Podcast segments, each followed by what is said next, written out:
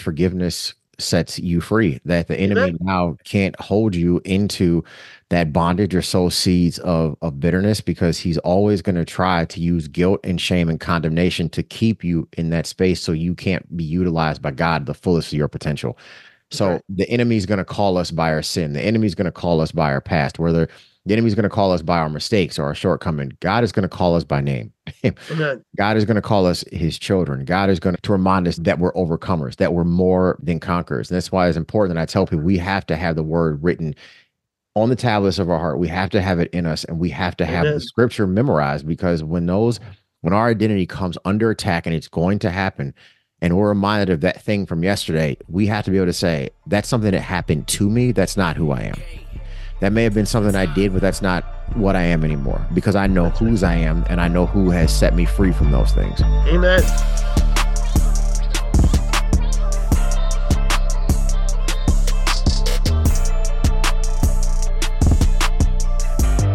Ladies and gentlemen, welcome back to the Rooted in Christ podcast. My name is Eric Stevens. I'm the founder of Redwood Christian Ministries. Hope everyone out there is doing well today. With me on the show is husband, father, pastor, author Mark Sowersby. Brother, how are you doing?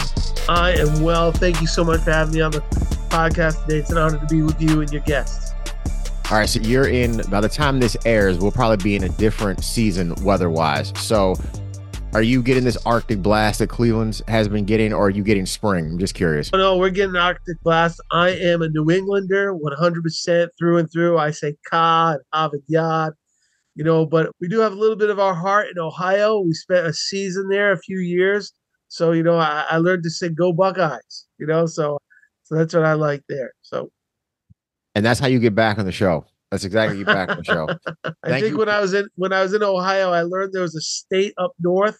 I was never allowed to say the name of it. We just called it the land up north. I know it started with an M, and that's about as close as I could get to say the name. Most people would chase me out of town if I said the whole name completely. So I, I learned there was a rivalry in college sports like I never saw before for that short season I lived there. And I learned to, uh, again, put on that Ohio State uh, colors and say go. Just tell them you meant Minnesota. You'll be okay. Uh, tell you wasn't Minnesota. Minnesota. They're probably not going to fall for that. Believe me. So thank you for joining us. I know I have you for a little bit of time today. So I just wanted you just to to dive into just your testimony and just some of the things that God is currently using you to do today. Sure. You know, I think everybody has a testimony, and my testimonies, what the story of what God's brought me through, like all our testimonies are. And I hope today that all our testimonies bring glory to God. My testimony I call Forgiving the Nightmare. From the ages of 7 to 14, I was horribly abused by my mother's husband. Uh, he beat me, raped me, stabbed me, sold me to others, and just had his way with me in every way, shape, or form.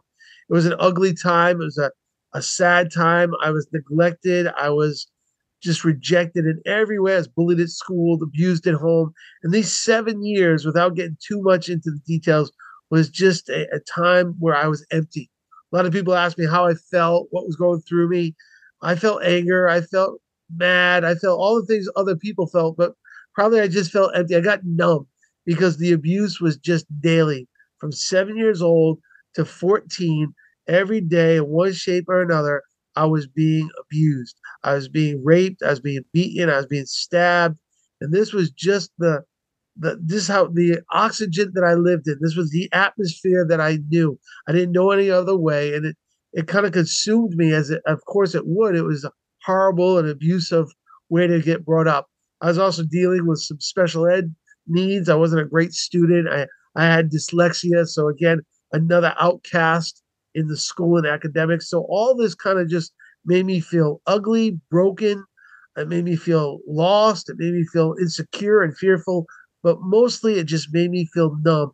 I tell people a lot of times I survived my childhood. I wasn't mm. raised. I learned how to duck, not raise my hand. Thank you for your your transparency and and sharing that. So, what was your relationship like with your mother at that time? Like, was she aware? Did she know? Was she also being abused herself? To whatever degree you want to dive into that. Sure. Sure. I think the best way to look at my story is you kind of have to look back a season. You know, when I was coming up, things like abuse, and neglect, and addiction were things that people didn't talk about outside the home. Right. The generation my mom came from, they kind of prided themselves on saying, you know, we keep our dirty laundry at home. We don't let anybody know. Unfortunately, that's kind of the situation I grew up in. Today, I'm so thankful for awareness and support and advocacy that's out there. To, so when people are being abused, when people are victims, when there are there when there is tragedy, there's resources to find help. But the generation I came up was again, I'm on the other side of 50, so we're going back to late 70s, early 80s. So our home was on the outside looked good. You know, we had the plastic smile. We kind of knew what, which way we were going, but really inside the home was just full of abuse. My mom was abused. My mm. mom was abused in a lot of ways from her first husband to the person she married. Her insecurities and her fears kind of governed her life. And help me understand later on, it doesn't negate what she does, it doesn't make it right. She uh, felt guilty and wrong the rest of her, whole life because of what I went through. But really, she was a victim in her own sense. And we were both lost in this pain from this person and people who would abuse us. Now, and you can share this because to whatever degree, again, whatever degree you like. So, and how did that affect not just your childhood, but then your later years in life? Like, how, what was the rest of your time like? What was the rest of your life like after that? Well, sure. I think when anybody goes through trauma, major trauma, and when I wrote a book, I'm sure we're going to talk about it called Forgiving the Nightmare, and I didn't call it Forgiving the Abuse because I say everybody has a nightmare, everybody has a trauma. My trauma was child abuse. It was horrible. It was ugly. It was wrong. It was evil. But there are so many other kind of nightmares that want to overtake us, especially when we're young in those early development years. And they kind of shape our whole life. They kind of shape our mindset. They shape our plans. They shape our past. And I think a lot of times when somebody's been through a lot of trauma, they're always waiting for the other foot to drop. They're always waiting for the rejection to come. They're always waiting for the fear to show up. So yeah, I think for a long time, even though the after uh, 14 when the abuse ended, it was kind of two things. Why did it end at 14? Well, I got big enough to fight my attacker off. That's the mm. first thing that happened. I got large enough and strong enough, and I said, you know what? I'm not going to just just be a victim anymore. I'm gonna I'm gonna take my pound of flesh, if you would. But also, I found a family member. I found somebody who would believe me. I found somebody who would stick up for me with their power, their might, their influence, and their strength. So those two things that happened at the same time. So at 14, the physical abuse ended. I was no longer raped again. I was no longer beaten again. I but now I had the those years that my abuser he just lied to me. He stole from me. He you know just put so much poor evilness within my ears, he made me think of myself as so less of a person that even though the abuse ended, his words were still echoing in me. I'd look in the mirror and I'd hate myself. I never thought I had any value.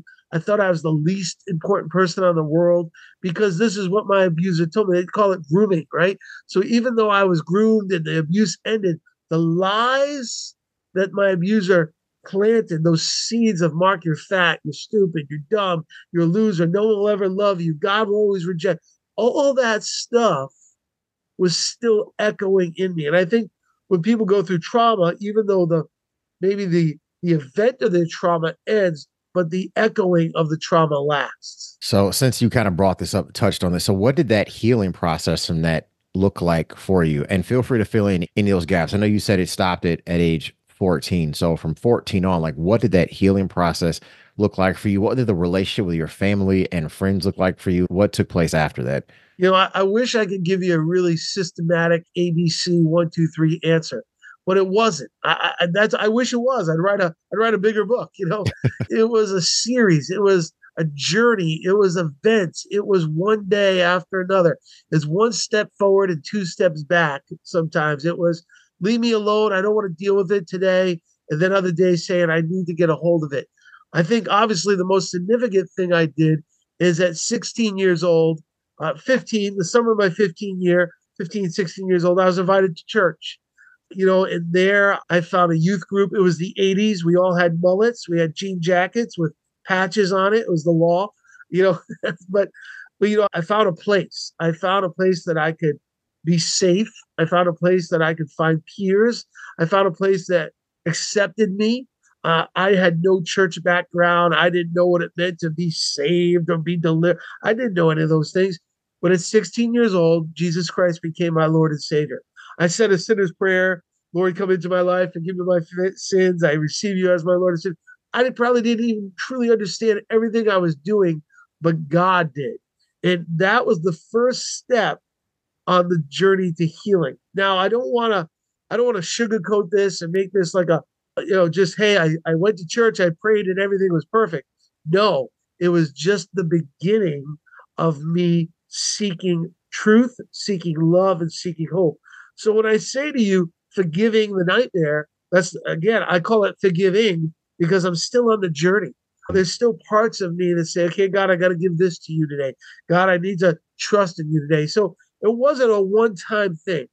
I would say, I would argue that first event of asking Christ to be my Savior began it. But again, uh, I would have to say I was close to 50 before I wrote the book. So there was many facets and turns and twists. What I had to learn was God loves me. And when I learned that God loved me, I started to love myself. And mm, that started the healing. So, was part of that healing forgiving your earthly father and forgiving your mother if needed? Like, where did that come into to the healing process for you? Sure, all those things were factors. Let me just back up a little bit and say, you know, when I started on my journey, I'm a young Christian, 16 mm-hmm. years old. I don't know which way's up. I come from this dysfunctional, broken family. I found a, a home at church. I found a culture, a community. Uh, but really, when I really started to seek God, dyslexic, not knowing how to read well, I didn't seek God for forgiveness. I didn't say, hey, God, I want to forgive everybody who broke me. I want to forgive everybody who led me down the wrong path. When I started to seek God, I say, God, I want to know if you're real. I, have been deceived so many times. I've been manipulated. And God, if you're not real, then I don't want this. So my journey started by seeking God. And by seeking God, God brought me to forgiveness. So it wasn't like, hey, I'm going to wake up and I'm going to forgive the man who took a pound of flesh for seven years. I'm going to forgive my mom who neglected me. I'm going to forgive, you know, my earthly father who walked out and abandoned me, my biological father. I'm not, you know, I didn't start there. I said, God, if you're real, then be real to me. Mm. And it was slow because I was ignorant. It was slow because I was stubborn. It was slow because I was afraid. But God was faithful. And in that journey, eventually, God would say, what God would bring me to forgiveness. But again, I had to learn trust and I had to learn love and I had to learn faith. And as I learned those principles by trusting, loving God, God one day would say, Hey, can you forgive your mom? Can you forgive your earthly, your, your biological father? And then can you forgive the man who abused you? And believe me, it wasn't a yes right away. It was like, okay, God, I need your help. Excuse me. It's not always easy to trust God when we can't trace God. If and meaning, Lord, I trust you, but I can't see everything that that you're doing you know the end from the beginning, but I have to be able to trust you, even though I may not be able to trace every single thing you're about to do because God works systematically. Right. So he, like I said, he knows the end from the beginning. So he is going to take you through this step by step. And I'm guilty of this. I've tried to jump up two steps and then fall back down because I'm I was stubborn and hard headed too, just like you were describing. And you and I talked about this before we we jumped on air in our phone call. And said that's some of my story of it's like you know you want to go from one to five and then just and just be there. And it's like no, this healing has to take place and has to happen. So, what was it like for you in that moment where you did finally forgive your father? Was it just something you said in your heart? Was it face to face? Was it in person, over the phone? Like, what did that actually look like? Well, my my earthly father, my mm. biological father, I'll start there. Yeah. You know, I didn't know him growing up. I didn't know his name because unfortunately I was born from an affair. So my mom kind of kept that secret. She had an affair with a married man and the ugliness and the scarlet letter and all that stuff. So so I didn't really know him. I always wanted to know him. I fantasized, hey, maybe he's rich and powerful and wealthy, but you know, he wasn't. He was a regular Joe. But, you know, I think when I met my biological father, it was the right time in life. I was a little bit older, I was in my 40s, and I didn't need him to be daddy. You know, I was a father in my own right. I had uncles and brothers and, and people who were father figures in my life in a healthy way. So it was a good meeting because I didn't expect anything. I didn't come there saying, hey, I wasn't angry. I put my foot in my mouth enough times now. I never made a baby out of with a married woman, or I only made babies with my wife. But uh, again, you know, I didn't expect anything. So, you know, I just wanted to know. I want to know some health story. I just want to know what I looked like. I I want to know, you know, where did he come from? Because that's where I came from. So we had a really uh, really nice relationship for for a few years. Then he eventually would pass. It was never daddy son, but it was like, hey, how's the game? So it was nice. My mom, I wanted to forgive. You know, my mom, I said, Lord, help me forgive my mom. I know she failed. I know she was wrong. I know that it doesn't, all the pain that she went through doesn't justify what she allowed me to go through. But yet, uh, my mom was like my only relative, right? I, my, my father was gone. This, her husband abused me. Uh, and, and like my mother's, and so I wanted to forgive my mom. Now, I will say my mom felt guilty every day for the rest of her life. And somebody listening today say, well, she should. Maybe she should. That's between her and God. But she apologized to me every day for the rest of her life. It doesn't mean that I didn't have my healthy boundaries. I had my boundaries with my mom because you had to. She came from hurt and she hurt people, not because she was evil, because that's what she knew. So I had to have my healthy boundaries. But within those boundaries, within that system, I was able to forgive, able to love, and have a relationship with my mom. Now, the man who abused me, I didn't want to forgive. When you said hell to me, mm-hmm. I believed hell was for his. Mm-hmm. When you said revenge, I said yes. I was a pastor, I went to Bible college, and yet still, this one man, I would say, Lord, don't dare ask, don't ask me to forgive this person who did so so much to me who stole not just my flesh, but stole my value, my security, my importance. He left me insecure and fearful. God, how could you dare, if you're a loving God, ask me to forgive him? You know, and that's where the journey of seeking God and not forgiveness. Because as I grew, as I sought God, as God became bigger in my life, and I know how big the abuse, I know how big the trauma, I know how big the nightmare is. This isn't something I'm just, it's not like somebody cut me off. This is a, I know how big those issues are. But as God became bigger in my life, I started to see through his lens, if you would, the word, the spirit, God's lens, greater than I saw through my lens. So let me just put this in an analogy. When I was growing up, a PBS, there was a guy named Bob Ross. He was a painter. And I used to love watching him come home from high school with a bowl of cereal wow, man, this guy's awesome. You know, happy little trees, had the afro, you know, the whole guy. And in a half hour, in my mind, he would paint a masterpiece. He'd paint a stream, a cabin, some rocks, a mountain. But oftentimes, near the end of his painting, he'd put a tree right in the middle of it, right in the middle. And I, you had to kind of look around it. He'd paint this beautiful scene, but right in the middle, he'd paint a tree. And what he was doing, he was changing the perspective of the viewer. He was taking the subject of the painting and pushing it back. So if he painted a cabin or a mountain or or a river, when he put the tree in the center of the in the center of the painting, he was taking the subject and moving back. The viewer saw it further away. In Christ, in my prayer life, not my audible, this is my heart of hearts. He said, Mark, put the cross. Hmm. When you put the cross in front of the trauma, doesn't mean the trauma goes away, but it gives you a different perspective. So as I began to put the cross, as I began to put the grace of Jesus, as I began to put the love of God in front of those who trespass against me, those who hurt me, those who wounded me, I, it didn't make it perfect. It didn't make it, but it made it easier because now I wasn't just seeing through my own revenge, my own lust of desire to to have my own my own way made, my like send them to hell, Lord. But I started to see through the lens of God. And that made it easier, but not easy. but it made it easier. And then eventually God would send me to my abuser's bedside.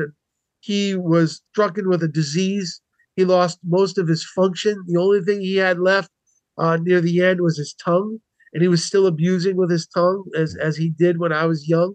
Uh, so I went to the rehab center, the nursing home where they kept him. He was bedridden, unable to get out of bed. And there I went. I said, you know, because Christ has forgiven me, I'm going to forgive you. Mm.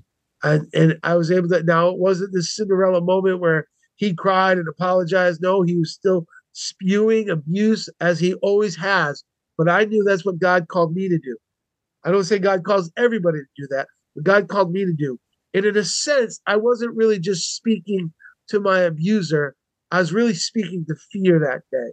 And I was telling my abuser, I forgive you because Christ forgives me. But in a sense, I was saying to fear, because God accepts me, fear, you have no more hold over me. Doesn't mean I never get scared or nervous, of course not. But I was controlled by fear. And now fear doesn't control me. Uh, and so I did as God told me to do. And I forgave those who trespass against me. That's what I did because God called me to do that. But that was a journey of about 40 years in my life before I got there. you know, the obedience is up to us. We have to be obedient to things that God called us to do. And the outcome and, and the results are entirely up to Him because we can't control the response of someone else. That's right. We can control whether we're going to be obedient or not to the Lord. And it's why a lot of times I pray, Lord, give me the grace to do the things you've asked me to do, Amen. especially those tough things like forgiving and loving my enemies because it's Amen. easy to love people who love us back. It's easy sure. to love people who treat us good. It's easy to love people who treat us the way that we want or even we feel like we deserve to be treated. But they crucified Jesus and they crucified an innocent man.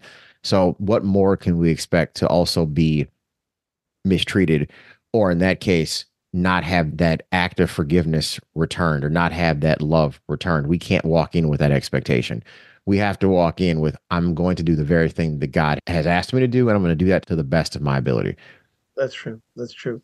You know i think one of the things that really helped me on my journey was to kind of get a concept of forgiveness. You know I, I grew up saying forgive and forget right? That's how kind of how we were taught.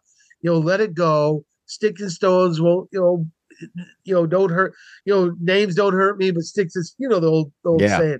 And and you know, I had to kind of realize what forgiveness is. And forgiveness is and isn't. And, you know, forgiveness isn't a one time event. You know, eh, the Bible tells us his mercies are made new every morning. And, you know, I have to realize sometimes every day I have to get up and say, God, I, I put it back in your hands. God, my flesh doesn't want to do this. My, but Lord, I trust you. I have faith that you'll help me today. Uh, forgiveness is not saying it's okay. You know, forgive. Let me tell you, I would never say a trauma like my abuse is okay. It's evil. It should be justice should be involved. The authorities should be involved. You know, whatever that eh, you know, courts and, and that all should be involved. And just because I can say, you know what, I forgive you, I'm still going to press charges. I forgive you, but I'm still calling the cops. I can forgive you. I, the two things can live at the same place. Forgiveness again doesn't mean now I gotta go have Christmas Christmas dinner with you. Forgiveness you know, I can have the boundaries as we talked about earlier. So there's a lot of principles I had to learn about forgiveness because I didn't. I said, Lord, how if you love me, how can I ever forget that I was abused? Mm-hmm. You know, uh, that's not intellectually honest with myself. I know what my body went through. I know the stabs, and the beatings, and the lies, and the blood that came down my body. I know that. But what it what forgiveness helped me do is not let it become my identity. See, my abuse was my identity for far too long. And but God set me free from that.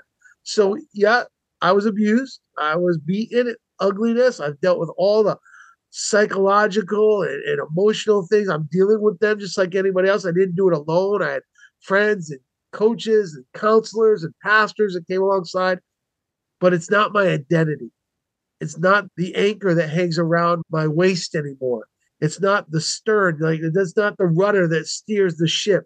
My abuse stored on my ship for so long, and now Christ has set me free. Oh, does it pop up its head? Yes, of course it does.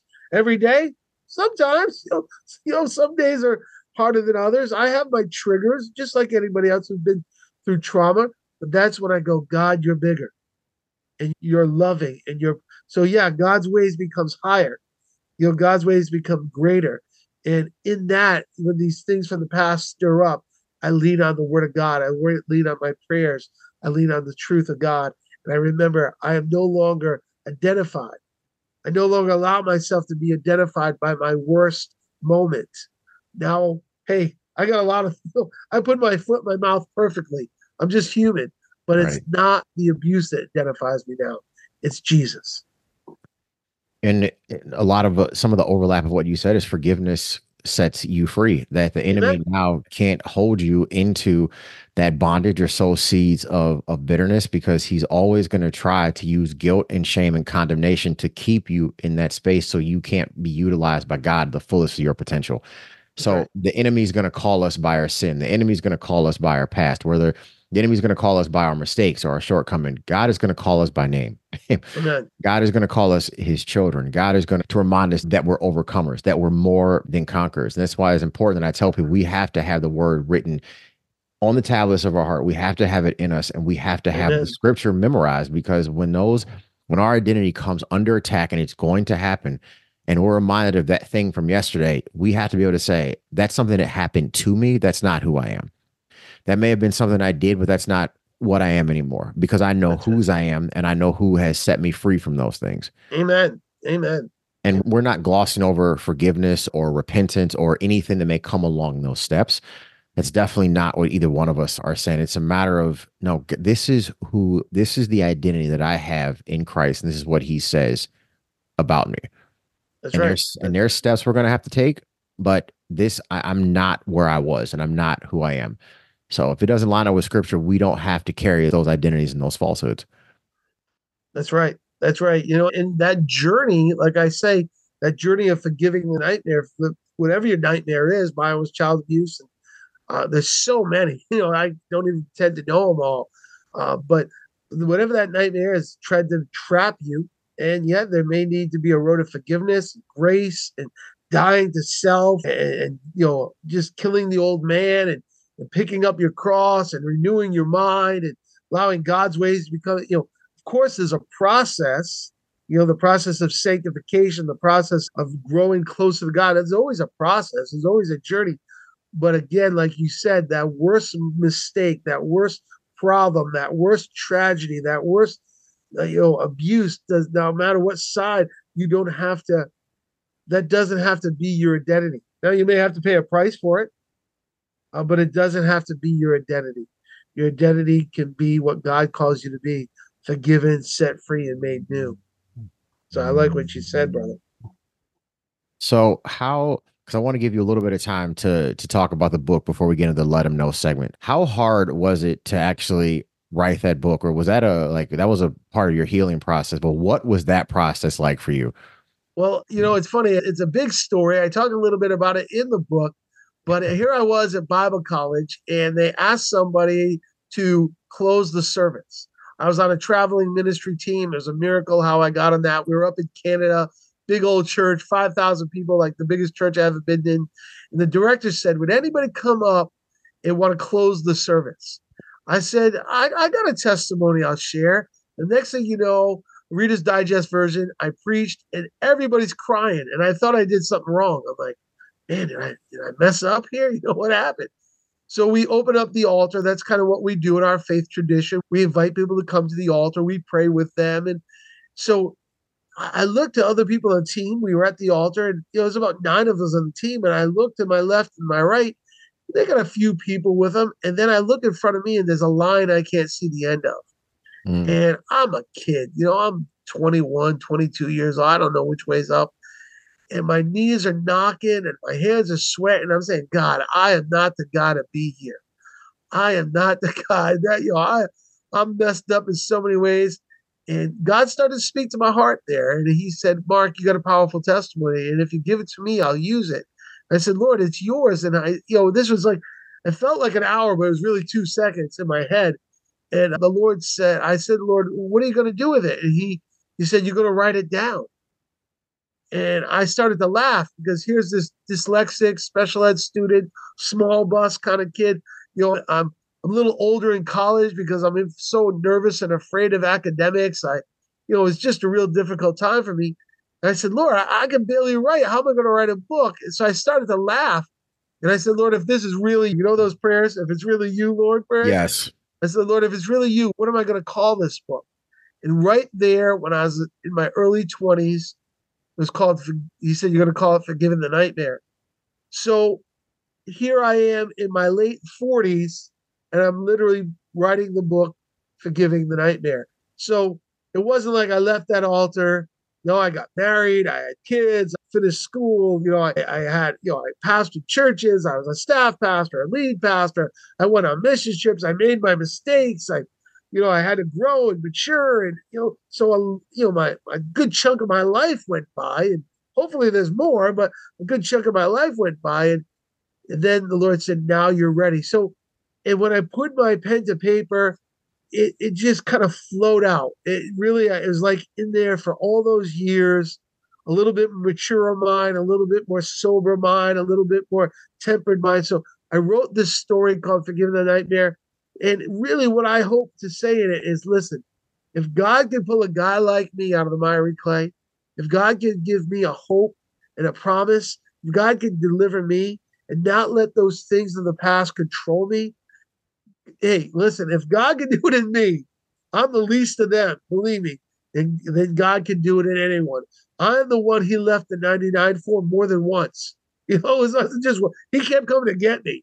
Uh, so if God can do it, so when I wrote it, it wasn't hard. I mean, there was, it was a, you know, it wasn't hard to put down the first draft, but then you get into editors and publishing, and boy, that was a education in itself. But but we were able to put it the you know pen to paper, and, and really my hope is uh, that people will find freedom. And God's opened a lot of doors. He, I've been on the 700 Club. I've been on several podcasts like yours. I've had opportunity to speak on this publicly. So God has just opened some great doors, and to hear the testimonies where people go, I got a story like yours, Pastor Mark, and I want the freedom. Well, I don't give up the freedom, God does. And really, my testimony is not my story, it's God's story through me. So, whatever your nightmare is, I know God wants to come and deliver you. Because if He can deliver me, He can deliver anyone. So, before I, I do have another thought that sure. just hit my head before we get in the let him know segment. So, for anyone who's either been in in the situation that you were in when you're going through it right now like what advice would you give to them? What would you say to that person who has experiences like yours? Well i'd say you're not alone. You know a lot of times the enemy or our flesh you know we isolate ourselves. We find ourselves self-medicating. Uh, if it's like me with twinkies or something else in between a bottle of smoke i don't know but we find ourselves self-medicating and we find ourselves not really sharing this story, especially men, right? We keep it in, we don't tell anybody, and we kind of just feel like we're isolated and we bury it and never talk about it. It's, you know, never bring it up. We try to hide it, we try to chase other things, but it always seems to pop up within us. And I'd say if you're going through trauma, now, obviously, if you're in it, somebody's abusing right now, reach out for authorities, find help, find support. But if you're going through the the process of living with it, trying to ignore it, or trying to deal with it, just know you're not alone. And there's countless people who have been through what you've been through. And they're there for support, they're there to help, they're there to come beside you. There's so many resources. On my website, forgivingthenightmare.com, I have some links of resources where people could go and find some support, from, you know, and advocacy and just wisdom and literature of people who have walked through this. And, you know, because guess what? We think we're hiding it from some, everybody, but it's usually pouring out somewhere, usually on the people we love the most. So know you're not alone and know that Christ loves you and he dies for you and he's there to lead you through this. So you're not alone. God loves you and there's support out there. Amen. I don't believe how fast this this episode has gone by. That brings us to the let them know segment thank you for for being on the show today. Thank you for just your transparency, your encouragement. And I, I know this has touched the hearts of a number of, of our listeners today. So thank you for taking the time to to do this.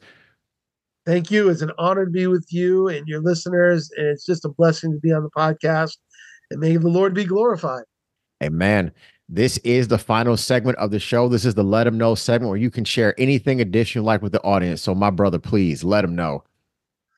Let them know. Let them know. Well, I'll let you know I love Jesus and Jesus loves you. And the biggest story I have is Christ loved me in my brokenness. God, Christ loved me in my ignorance. And I would say to anybody that where I was, there's hope, there's truth, there's love, and there's light. Call on the name of Jesus, no matter where you're at. I tell my church all the time we don't live perfect lives, we serve a perfect God. We don't live perfect lives, we live forgiven lives. So know that God's there for you. And I'd love to be able to talk to you more about this and contact with you. I'd love for you to get the book. So if you want to know more about me and know more about our ministry, you can find us at forgivingthenightmare.com. Forgivingthenightmare.com. The book is called Forgiving the Nightmare, and I'm on all the social medias that my kids tell me to be on. I think I'm on X and I'm on Instagram and Facebook and, and several in between. So you can look us up and we'd love to connect with you. Send me an email, send me a text. Let me know what God's doing in your life so I can pray with you and go before you. So, uh, you know, my biggest story is Jesus. And that's really where it begins and ends. I wept on Jesus. I celebrated with Jesus. I was afraid and I ran to Jesus is the way, the truth, and the life. And even though my life was filled of torment, pain, and sorrow, only because of God have I found hope and peace in the midst of my battle. And I want to see others set free. So check us out, forgivingthenightmare.com. You can also find the book on Amazon. Check it out, forgivingthenightmare.com. So wherever you may be listening to this podcast at, if you type Forgiving the Nightmare in the comments, so the first five people are going to get that book in your hand. So I'm going to buy a few copies of that from you for the audience. So thank you for for sharing that. We're going to share all of your links to make it easy for, for folks to find you as well. So thank you so much again, brother. I love what you do. Thank, thank you for you. being a voice. Thank you for being a witness. Thank you for allowing other people to come and share their stories to lift up the name of Jesus. And man, glory to God for that. Because like you and I discussed, it was not always this way for either one of us. So we, he takes all. I give him all the credit for that. So if you would not mind close us out in prayer, brother, I would really appreciate it. Thank you for doing the show again. This has been a huge blessing. We got to get you back on. And next time you come to Cleveland, uh, lunch is on me. So please, oh, man. I think I'm free tomorrow, so we might be able to make that work out. no, no, I'll, I'll text you on the way. That'll work. Lord, I thank you, Lord God, for your grace and mercy. We thank you for your love and your truth, Lord. And Father, I pray for anybody who's listening to this story that deals with trauma, Lord. Father, trauma of any sort that has stole from them the value, their hope, their light. Lord God, I pray that you come gently but truthfully to them, Lord God. I pray the gentle hands of God begins to be the lifter of their heads. I pray, Lord God, that you just begin to speak love where hate was once screamed. Lord, I begin, I pray you begin to heal, Lord God, that inner part of the man, Lord God, so we can say, as the psalmist said, all that's within me, all that's within me, Lord God. So, Lord, I pray today that people find hope and not phoniness. I pray today they find truth and not deception. Lord, I pray today that you set those people free in Jesus' name. May they come to know you, come to know you, and as, as your as Lord and Savior. Lord, bless them and touch them be with them. Thank you for our, our friend today. We thank you for this podcast. In Jesus' name, amen and amen. And Lord, I just thank you. Just thank you for this day, Father. I thank you for the fact that you saw fit to wake us up today. So you have a plan, a purpose for each one of our lives today, Father. So I just pray that you just give people visions and dreams and they just write down those visions and those dreams father that they begin to write that book they begin to start that tv show that they begin to to take steps towards that podcast to take steps towards that radio show lord to open up that store to to create that business whatever it is you're putting on the person's heart who's listening father i pray you just stir them up and get excited for where you're taking them lord so I thank you for healing that you're bringing to anyone, Lord. I thank you that their trauma will be will be healed, and then a part of their testimony is they can help other people heal, Lord. So I thank you now for everything that you're doing in us and through each one of us. And we just give you all the credit, all the honor, all the praise, and all the glory. In Jesus' name we pray. Amen. Amen. Amen. Mark, thank you so much for being on the show today. We are looking forward to having you back on. Thank you again for having me. God bless.